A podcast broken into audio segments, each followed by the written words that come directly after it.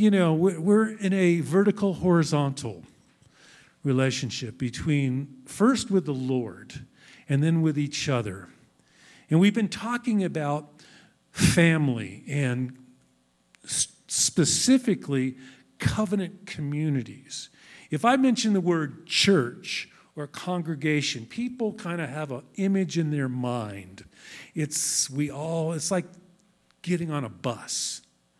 Okay? What do I mean by that? Oh, there's the bus and it's going to Reno.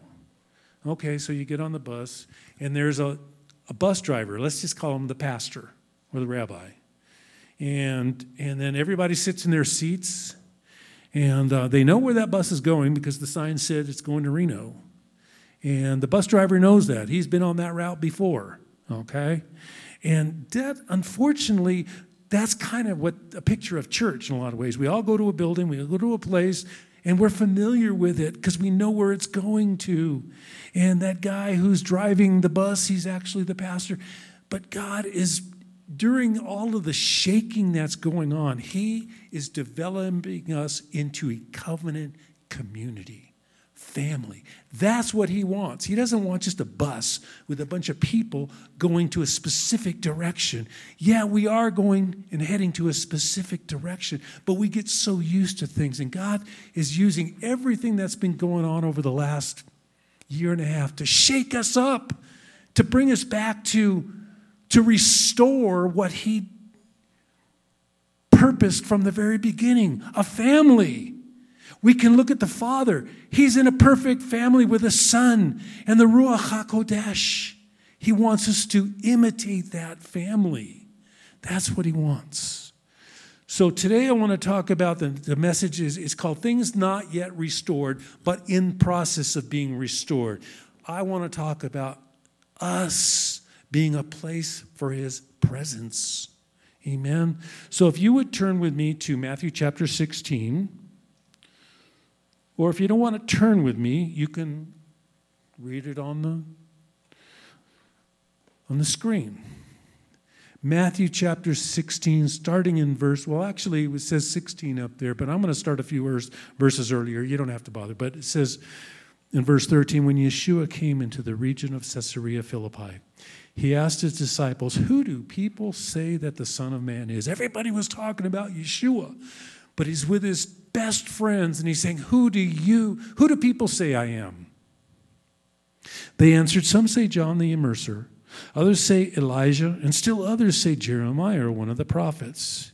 He said, But okay, let's bring it home. Who do you, who do you say I am? Verse 16. Shimon Peter answered, You are the Messiah, the Son of the living God. Who? Powerful. I bet you at that point, every one of his disciples was just blown back. This is Peter saying these things? Whoa, he got the right answer. Whoa. And Yeshua was just, I'm sure he was just flushing with, oh, that's my boy. That's my boy.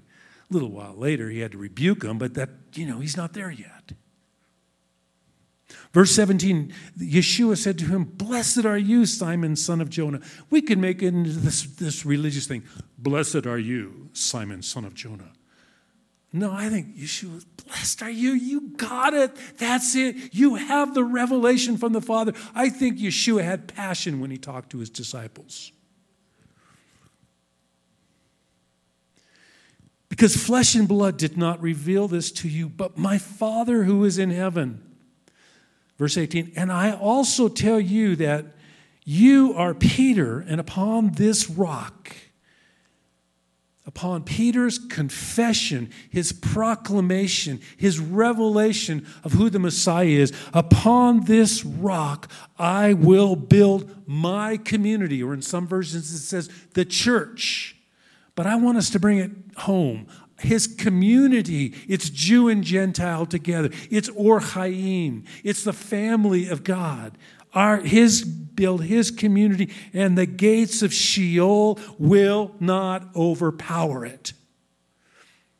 If Yeshua said something, he means it, and he wants to see it take place.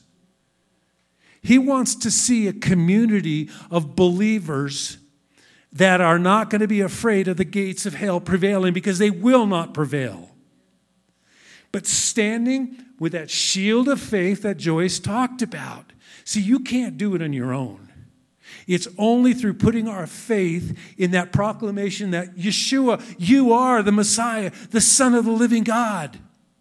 When we have that, individually but corporately come together, that's what a community, and that's what he is wanting to restore in this in these days. I'm really I'm I'm excited about this. I really believe this. See, the goal for his house, and he's building his house, is not just a visitation. Oh yeah, he visits us on Sunday morning or Shabbat morning but he wants habitation where we know that he is living with us 24 7 and that we are not only becoming that house of the Ruach HaKodesh, but we are houses of prayer. He says he will build his community, community upon that proclamation. There are two elements that I believe God is wanting to restore new wineskins, let's say, although that term can be overused at times. God, during this season, today, He's wanting to restore biblical covenant community and biblical leadership. And today I want to focus on the biblical community part of it. We'll talk about the leadership part of it because it's not just talking about Stu and Millie or Russ or, or Bill. He's talking about all of us being in a position of biblical leadership. You know, I've talked a lot in the last months about revivals. And I love revival. I've been part of revivals. I want to see revival. I want to see, but I don't want to just stay with revival. I want it to move on to revolution, restoration. See, past revivals, we can look at even the Welsh revival for, for existence earlier in, this, in the last century. God revived what had died. In other words, there was a church there, there was a bunch of people who would call themselves Christians, but there wasn't really a whole lot of life. Specifically in the Welsh revival, there started with a couple of old ladies. I don't want to don't take that don't you know be offended, but these ladies were in their 80s who prayed and they prayed and they prayed for visitation to come upon their land. And then choo, it happened. God revived what was dead.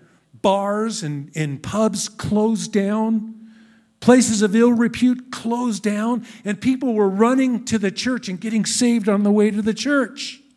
See, that's revival, life from the dead. But then what happens in revival is the devil comes in and he tries to, to stop the revivals. There's a counterattack. He brings in accusations and persecutions. And he says, Oh, you know, he raises up people to say, Oh, look what's happening with those crazy people over there. Oh, look what they're doing.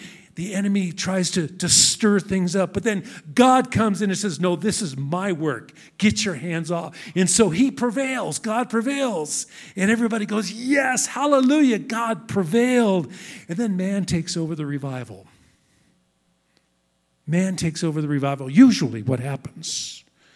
We create our programs. This has worked so well. Let's canonize it. Let's make a, a, a, a, let's let's let's make it into a program. Let's let's do this every week. I can fall into that. I don't know about you, but I can fall into that where wow, something worked really good. Let's just do it. Continue to do it. And pretty soon you've got it in stone.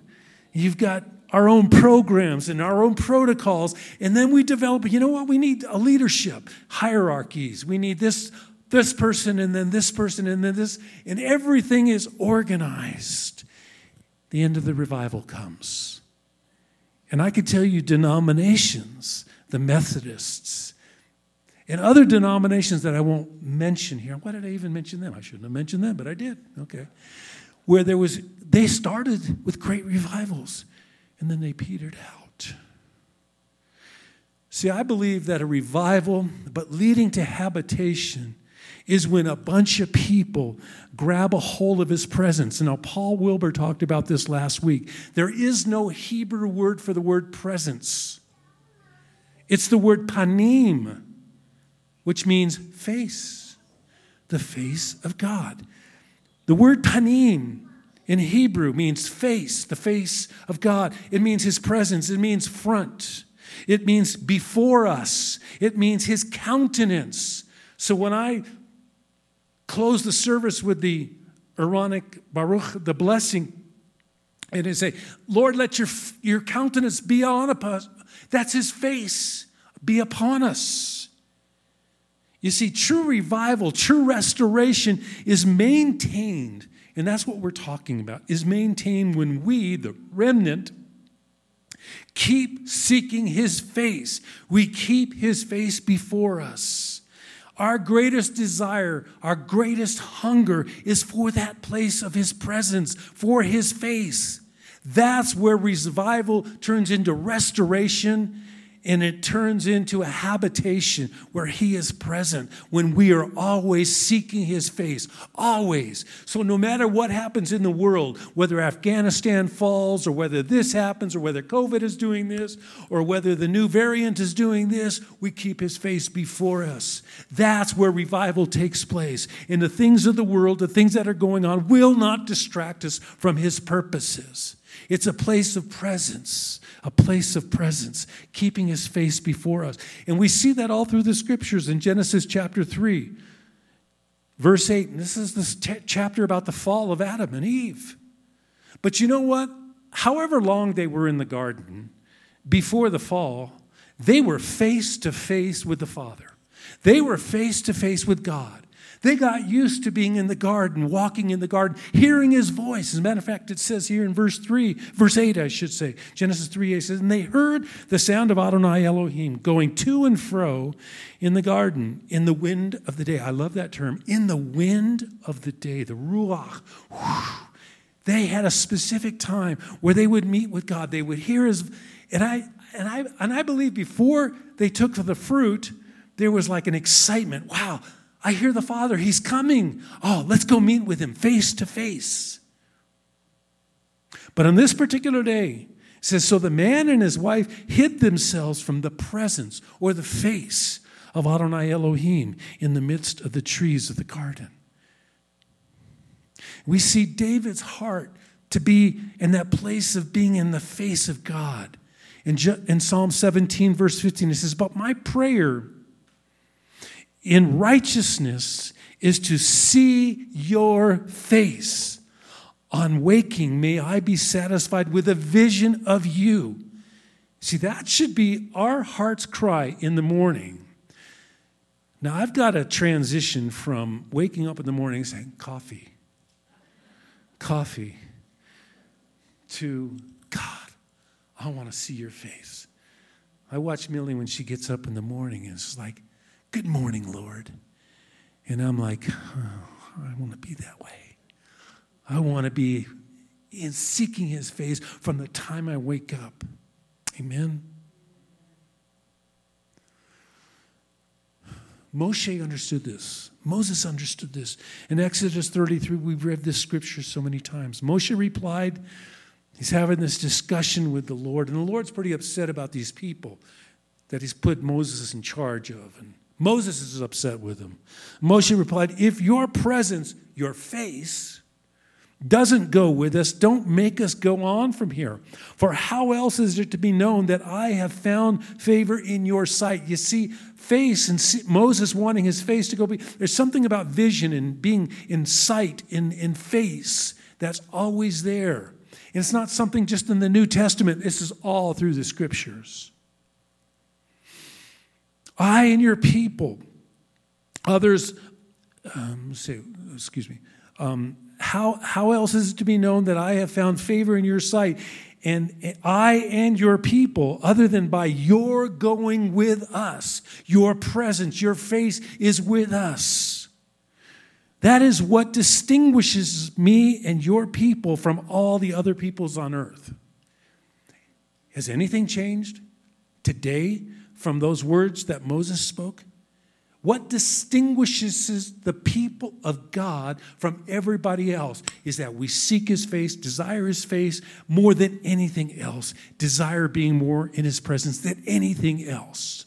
And see, when we're in that place of His presence, you cannot be fearful about what's going to happen tomorrow in Washington, D.C., or Kabul, Afghanistan, or Tel Aviv, Israel. You cannot be fearful if you're in His place of presence, in His face.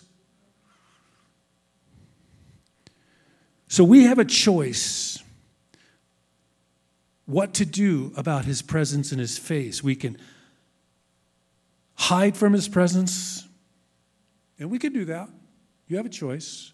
You can live out of your own devices, your own mindsets, your own attitudes, your own thinking of what should be done, hide from his presence, or we can desire his presence we can desire his presence more than anything. And you know, there's also an interesting scripture in Exodus 33 where when God says to Moses' desire to see his face, he says, You know, if you see my face, you'll die. And this is still true for us today. When we desire to see God's face, it will cause us to die. I will die to my own thoughts. I will die to my own mindsets. I will die to my stinking thinking, my attitudes. We are supposed to die. Matter of fact, Paul says, crucify the flesh, crucify those things, so it will cause us to die. It's still true. The principle is still true today. When we desire his face, yeah, it's going to be a death process. See, when we're ever before his face, individually and as a community, He will create a family, a community in His image. Because the more you stare at something, you become more like that. And so, He needs us to be in His face and to desire His face more than anything so that we begin to look like Yeshua that we begin to taste like Yeshua, that we begin to smell like Yeshua, and that we act like Yeshua. And we can only do that when we're in His presence. To be connected as a community, we need to count the cost because you know what? To do what I just said, it will cost. See, this is the problem with a lot of people in church today is um, they go there and they hear a good word and it's like, yeah, that's good. Makes me feel good. It encourages them. But if there's no transformation, if there's no change, then what's taken place? They had a good day, it felt good. But when we really take seriously community, it will cost. It will cost. Not just time but also to give of yourself to other people other than yourself. That's what true love is. It's considering the other person as better, or not better, but as have a greater desire for the other person than you do for your own needs. See, it will cost to really walk in covenantal community, but that's what God is calling us to do. You know, we're talking about the whole thing with vaccinations. If God is saying, No, I want you to trust me in this area, we're going to have to decide do I trust God who just spoke to me? That's why we prayed this morning. Or I need that job, I need that income. That's a tough one. That's a tough one. We all have to make those decisions. It will cost. Being a disciple will cost. Something has to die. We're always in a dying process. There's a cost involved when the desire to move from a program oriented enterprise to a kingdom focused community. And guys, I really, I've sensed this, you sense it too. The last year, 18 months, we are in a different era than we were before. It is not business as usual. I don't want and we shouldn't expect a return to normal. He is building his kingdom community. We've tried the program route, it doesn't work. He's calling us to live as a kingdom community. Millie and I, we had the, the pleasure, the, we were blessed to, for years to live in, in community, literally in community, where it's like, you know, we had a little room maybe, but we were sharing with it people all the time. And I'm an introvert. Believe it or not, I am an introvert. And there are times when I just said, man, get me away from these people. But there's something about community, and I think God is, is, is, is awakening, He's wakening us up to the fact that we will need each other more in these next weeks and months than ever, ever before. So we need to learn how to be community. So, everybody, get rid of your houses. We're all moving into Russ and Siri's house out. We're going to live in community. No. I'm looking around. Oh, yeah, that's right. That's right. Linda bought the, Linda and Pete bought that new house over there. So we can all, we may end up doing that, guys. This is maybe, this may, oh, Lee's got the new house. He just bought it just for us, and we're going to see it there tonight. So bring your sleeping bags tonight. No, no, no, no. See, our propensity, and by the way, I didn't mention this earlier, but um, we are going to be taking our, our offering tithes, the Lord's tithes and offerings, um, after I get through with my message when we go into the to worship. So be prepared for that. That's just a, an aside, okay? Uh, we'll be taking that. Yes, ma'am.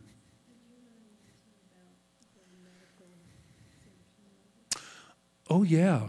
If anybody here is working in a position or a job and your employer is requiring you to be vaccinated, but you feel very strongly that you are not to be vaccinated, I can write a letter as from the church.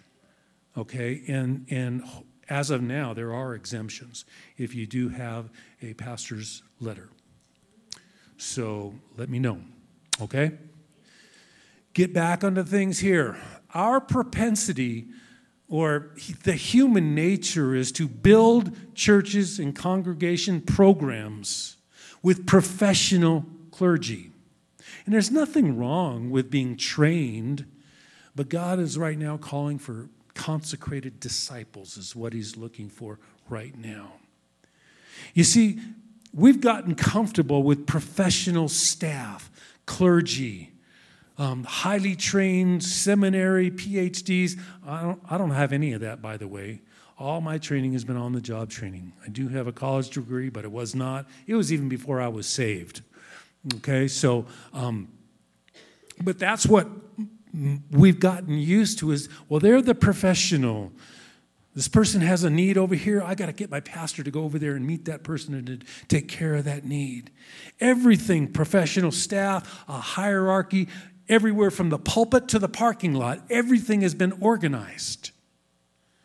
Big productions, not so much us, but so many people are drawn. Hey, we become very Hollywood in our desire to reach people. Seeker friendly churches and congregations. Let's do this and have smoke coming out so there's the worship team. How would you like that, Wendy, if we had like a smoke machine back there?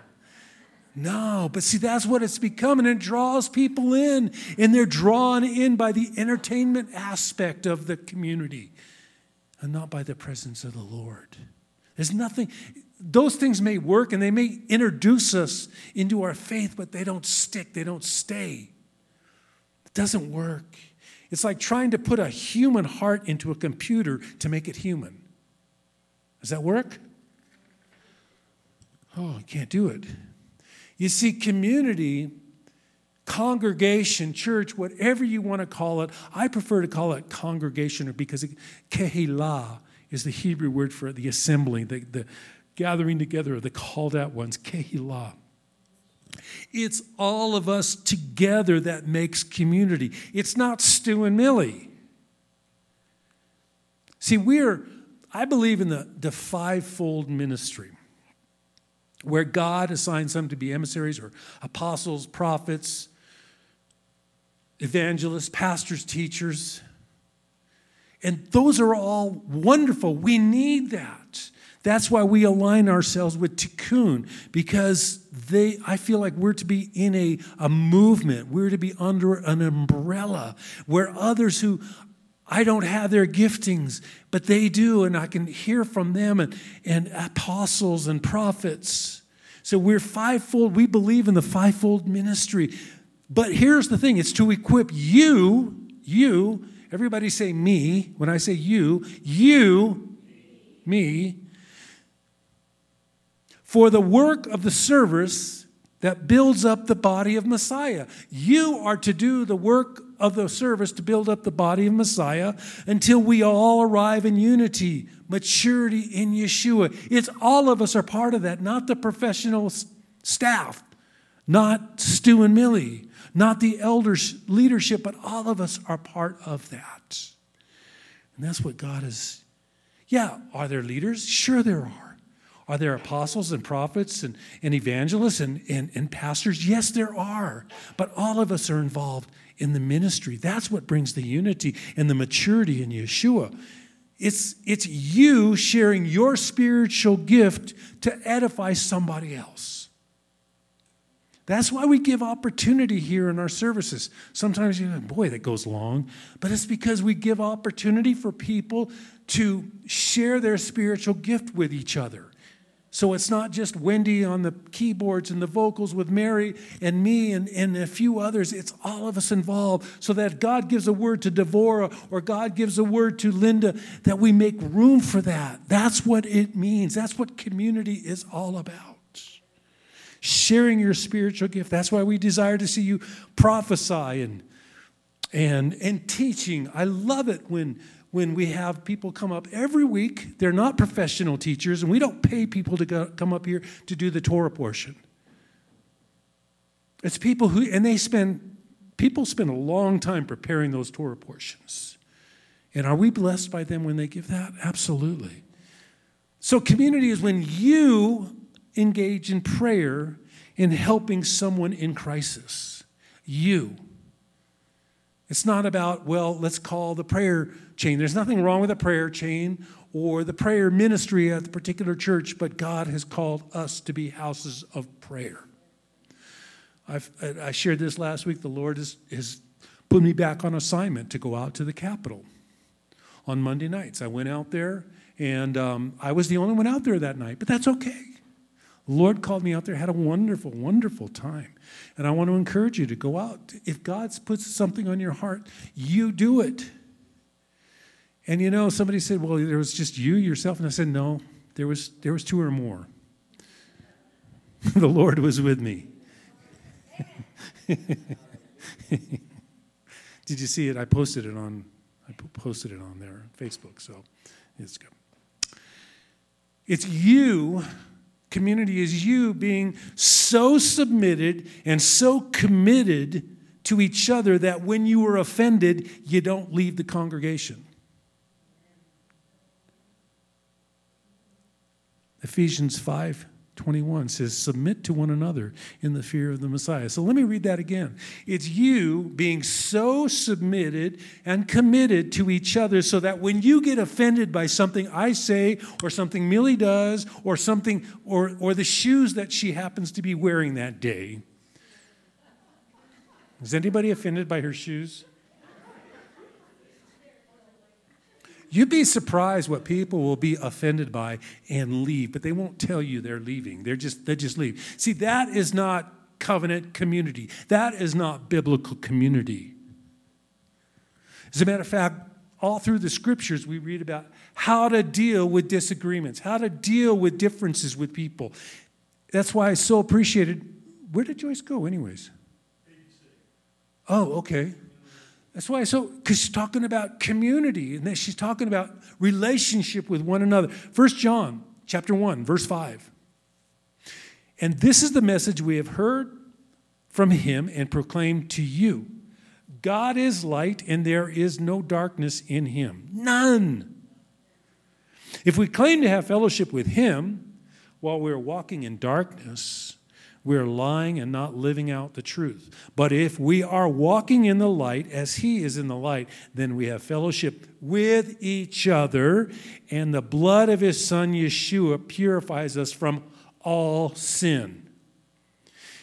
It's when we choose, you choose to biblically work out a disagreement you might have with somebody instead of just disappearing off the face of the earth never to be because you got a choice. You can go there are thousands of churches in the denver metro area that you can go to. There are several messianic congregations. And what shouldn't happen is you get offended and you leave. I didn't like the song that wendy played today so i'm leaving or it's too loud, or it's too soft, or there's this or there's that. We have every excuse. But if God has called you to be in a community, and I believe that that's how God operates, is He calls us to be in community with one another, then you don't leave until God says it's time to move on. And it's usually because you're moving out of the area or ministry opportunity or whatever. Does that make sense? We're to be quick to forgive one another. Forgive Millie for wearing the shoes that she's wearing if that offends you. But talk to Millie and say, Millie, I really, would you not wear those shoes? I don't know why I'm picking on you today, but it's easy. You see, if I hold on to unforgiveness, I'm in darkness, and that's what the scripture is saying. And he's called us to be in the light. So if you're holding jealousies or you're envious or you're critical or judgmental about somebody else, that's a darkness. And God says, Come out of that darkness and come into my marvelous light. If you're hiding a sin, whether it be pornography or lust or, or whatever, and you're not sharing it with anybody, then you're in darkness. And you know, in darkness, there is a prince of darkness, and he has authority over you as long as you stay in that place of darkness. You see, we cannot, how many of us want to change the world? I do. I, let's put it this way I'm not a person who's, I'm not a dominionist. I don't believe that we have to change the world to be perfect, and then Yeshua will come and take up his throne. I don't believe that. But I do believe that we are called to extend his kingdom all the time. The kingdom is in me. The kingdom is here, but not in its fullness yet. We're all called to be extenders of his kingdom. I want to change the world. But if we choose to stay divided or bitter or wounded or in our little camps, we ain't going to change anything. We'll be the laughing stock. Bring it into the light. Walking in the light is embracing his cross. I love the cross of Yeshua. The cross is not just a, a symbol, it's the actual life, death, burial, resurrection, and ascension of the Lord Yeshua. That's what the cross is. The cross, embracing it, is dying every day sometimes to my rights, to my opinions, to my mindsets, prejudices, to my pet doctrines. I can't tell you, being in part of the Messianic movement over the last 20 plus years, I have seen such division over doctrines. And there's nothing wrong with doctrines. I have my doctrines, I have my theology of God, okay? But if I am cutting somebody else out because they have a different doctrine. We need to be, be very, very careful. And, and we're not going to see the kingdom expanded if we're holding on to that. That doesn't mean we don't speak truth when, there, when we see error. And there are doctrines out there that need to be spoken into. Believe me, there's much deception. Yeshua talks about this in Matthew chapter 24 and 25, he says, you know, they ask him, you know, what's going to be the sign? What's going to be the sign of the end days, the last days? He says, beware that you are not deceived. So there's much deception, and we need to be able to speak into that. But you know, you understand deception when you're in the truth, when you know the truth, and when you're so, so dedicated and committed to the truth that you'll know when deception comes, you go, ooh, that's not, that's not from the Lord. See, the, if the Father accepts me, at the expense of his son's blood, then I am forever covenant servant of his people. Let me say that again. If the Father accepts, accepts me at the expense of his own Son, Yeshua's blood, then I am forever a covenant servant of his people by that blood. You see, Yeshua cried this out in, in John chapter 17. He said that they all may be one. In other words, in unity, in family, in community. Just as you, Father, are in me and I am in you, so also they may be in us. Why? So that the world may believe that you sent me. He prayed that. A few days later, he went to the cross, shed his blood. This should be our heart's cry community. Okay, I want to bring things to a close here, so just a few more minutes. God is wanting to restore community, to let Him inhabit His house. What's His house? Know ye not that you are the temple of the Ruach HaKodesh. You are the temple of the Holy Spirit. The Spirit of God lives in you. So you are that house. We, community, or Chaim, the church, are his house. He's wanting to restore that community. That's why Millie and I, we're committed. This commission, this congregation, we're committed to a one new man. You know, we get together with church leaders all the time and they don't really totally, I, most of them don't really understand kind of what we're all about. But I'm committed to, to be in fellowship with them. And then maybe through osmosis, maybe us being with them or just them getting to know us and us getting to know them, they'll understand who we are. So I'm, I'm all about a one new man body.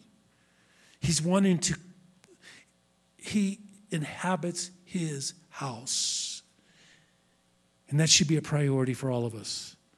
Five things that I want to go through very quickly. The first principle or, or, or step, or I don't even know how you call this, is, is that we repent deeply enough to cultivate a kingdom lifestyle. Number one up there. A kingdom lifestyle. Kingdom is what it's all about. John the Immerser, Yochanan the Immerser, John the Baptist. He says, Make straight paths to the Lord. In other words, Shuvah, turn, make straight paths to the Lord. Yeshua's first words when he started, when he began the ministry, you know what his first words were? The time has come. God's kingdom is near. Turn to God and from your sins and believe the good news. That's repentance, true repentance. And, and that is how a family survives is through repentance. We are a family. Love is desiring the other people, other person more than yourself. Desiring to, to, to bless the other person more than blessing yourself. That's what love is all about. And sometimes we need to repent of attitudes against one another. Love is humility. You know what? I heard a definition of humility is the willingness to be known for who we really truly are. Pride is the opposite, the unwillingness to be known for who we truly are. Many of us need to repent of not being humble and, and, and walking in pride. Repentance and, and how we use our time. Repentance in how we serve the Lord and serve others, loyalty and forgiveness. These are areas of repentance that God is calling us to be genuine about, not just saying a quick prayer of, oh Lord, I repent of this or I repent of that, but actually walking in a repentant heart's attitude.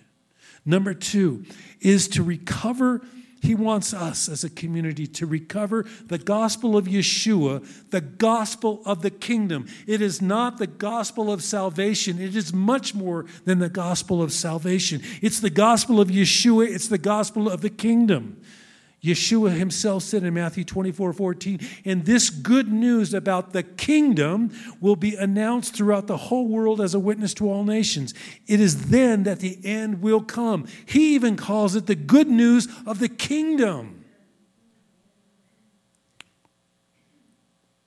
What does that kingdom look like? Matthew 9 35. Yeshua went about all the towns, villages, teaching in their synagogues, proclaiming the good news of the kingdom. What did it look like?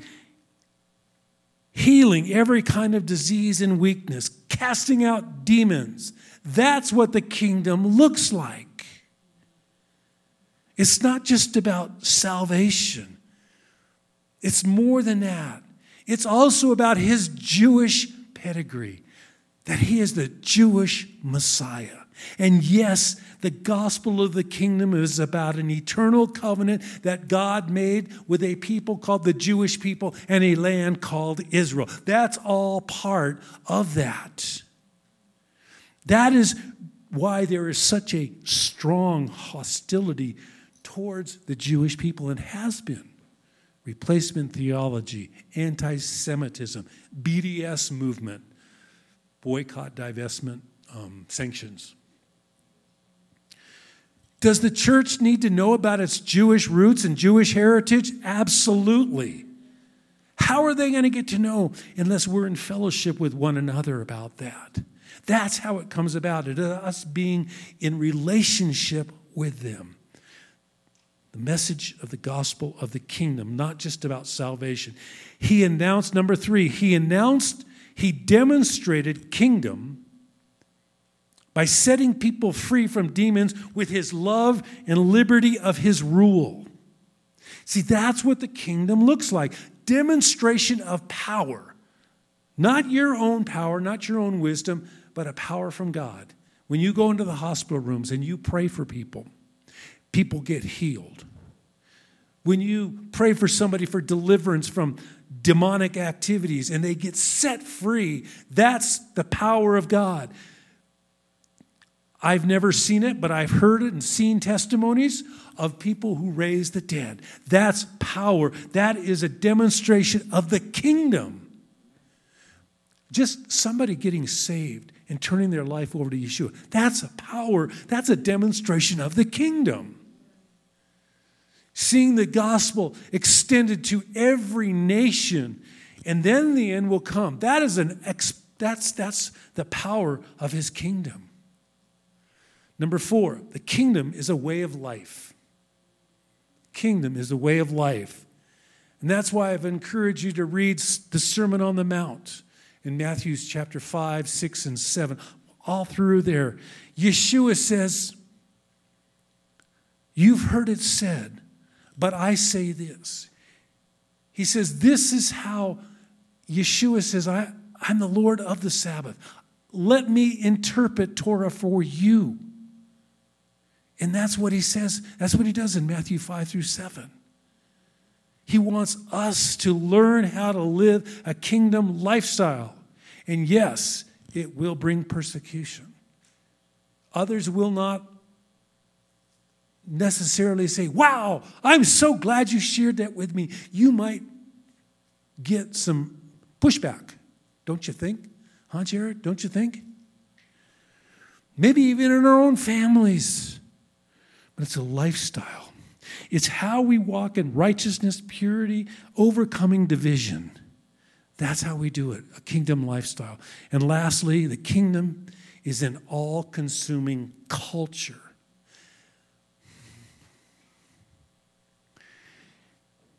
which means it's not for a casual partaker, it's all in.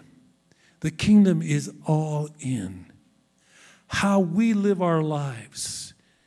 If there's no change in how I live my life from when I was before a believer, then I don't think the kingdom's had any influence on me at all. It's about a culture of righteousness. It's about a culture where we are submitted to the King of Kings and to one another. And people will see that and go, there's something different. I want to be part of that culture. Amen? Would you stand with me?